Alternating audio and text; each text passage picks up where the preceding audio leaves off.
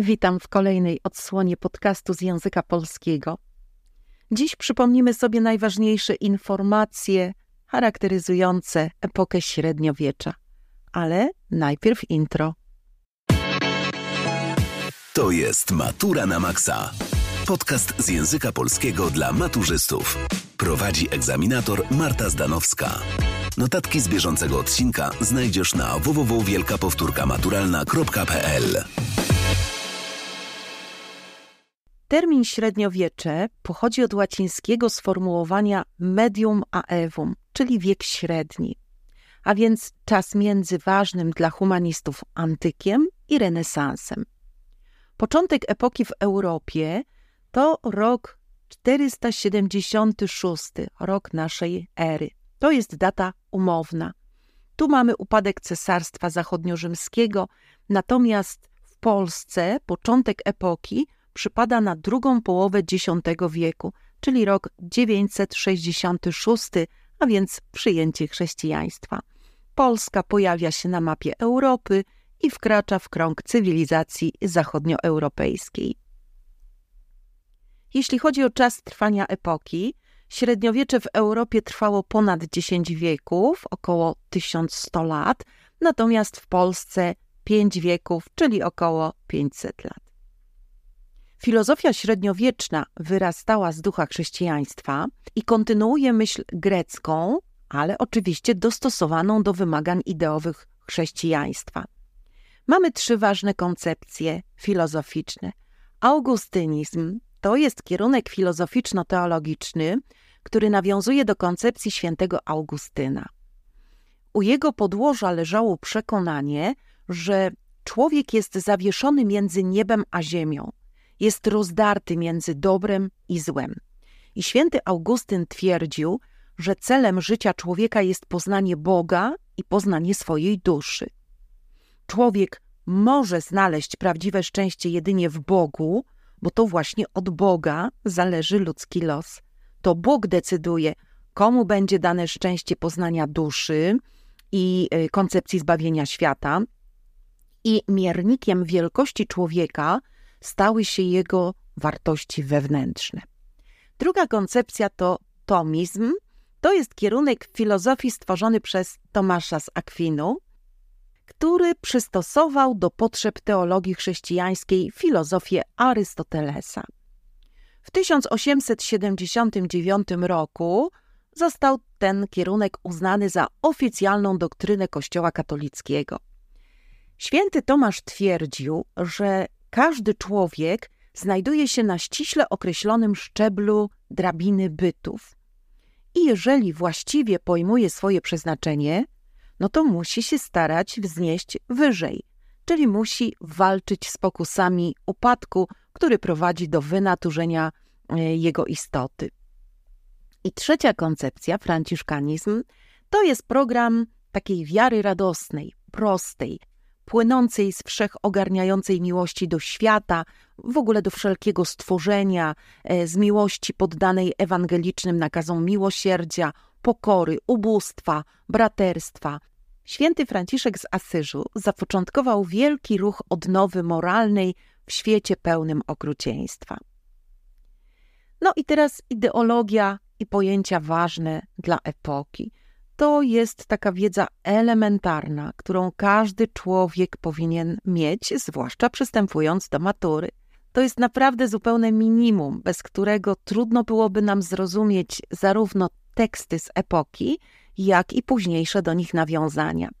Ale pocieszcie się, jest tego niewiele. Światopogląd epoki średniowiecznej był teocentryczny. Zatem zaczniemy od teocentryzmu – Teocentryzm to jest podporządkowanie spraw ludzkich Bogu, czyli w centrum zainteresowań, poszukiwań i działań stał Bóg i wszystko, co z nim związane. Człowiek średniowiecza skupiał się na życiu wiecznym.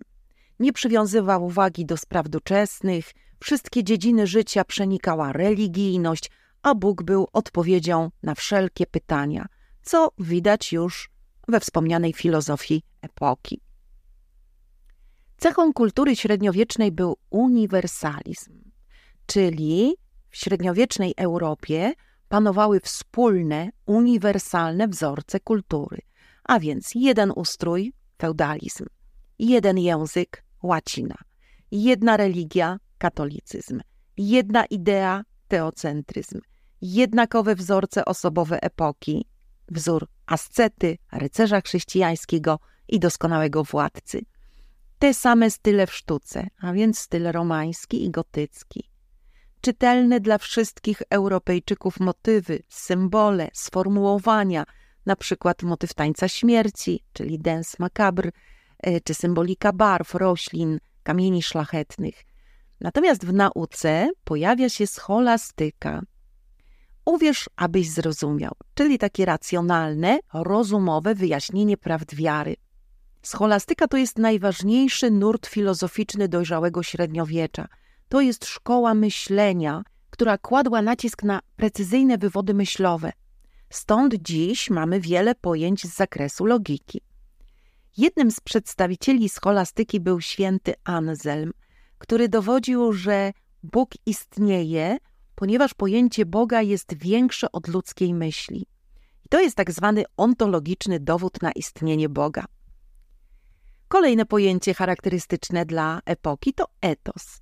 Etos określa zespół pożądanych cech, wartości, zachowań charakterystyczny dla jakiejś grupy społecznej.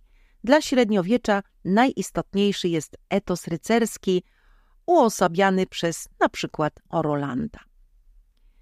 Pareneza to kolejne pojęcie, pareneza czy literatura parenetyczna. To jest taka literatura, która wskazuje godne naśladowania wzorce zachowań. Kolejne pojęcie memento mori, czyli pamiętaj o śmierci. Ten łaciński zwrot służy za nazwę dla całego zespołu przedstawień i wyobrażeń, no, eksploatującego dosyć ukochany przez średniowiecznych artystów motyw przemijania i śmierci. Jest on związany dosyć ściśle z kocheletowskim pojęciem vanitas, czyli po prostu z marnością świata. Ars moriendi to z kolei sztuka umierania.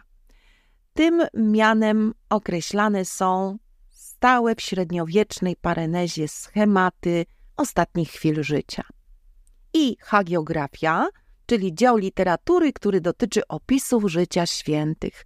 W średniowieczu to chyba najsilniejszy nurt literacki. Jeśli chodzi o wzorce osobowe epoki, ważną częścią literatury średniowiecznej była hagiografia, która właśnie opisując żywoty świętych, wprowadzała wzorce osobowe do naśladowania. No i mamy takie wzorce osobowe jak asceta, to jest człowiek, który swoje życie podporządkowuje Bogu. On całkowicie wyrzeka się dóbr doczesnych, poświęca się Bogu, żyje w skrajnym ubóstwie, praktykuje absolutną pokorę. Przykładem będzie święty Aleksy. Kolejny wzorzec osobowy to rycerz chrześcijański. To jest wzór cnót chrześcijańskich. To jest rycerz głęboko wierzący, który całe życie podporządkowuje Bogu i jego namiestnikowi na ziemi, czyli swojemu władcy.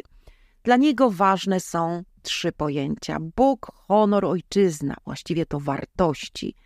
Jest odważny, jest honorowy, wierny i co ważne, walczy w obronie wiary chrześcijańskiej. Przykładem może być Roland. I trzeci wzorzec osobowy, doskonały władca, jest następcą Boga na ziemi. Każde działanie władcy ma na celu dobro ojczyzny i jego poddanych. Taki władca doskonały ceni honor i wierność. Jest mądry, jest rozważny, jest sprawiedliwy, ma kontakt z Bogiem poprzez sny widzenia i dzięki temu podejmuje zawsze trafne i właściwe decyzje. Ukazani w średniowieczu władcy, na przykład Karol Wielki, król Marek czy król Artur, poza tym, że mają wszystkie zalety rycerzy, są jako przedstawiciele boskiej władzy na ziemi, no prawie nieomylni. Mylą się tylko wtedy, gdy mają złych doradców.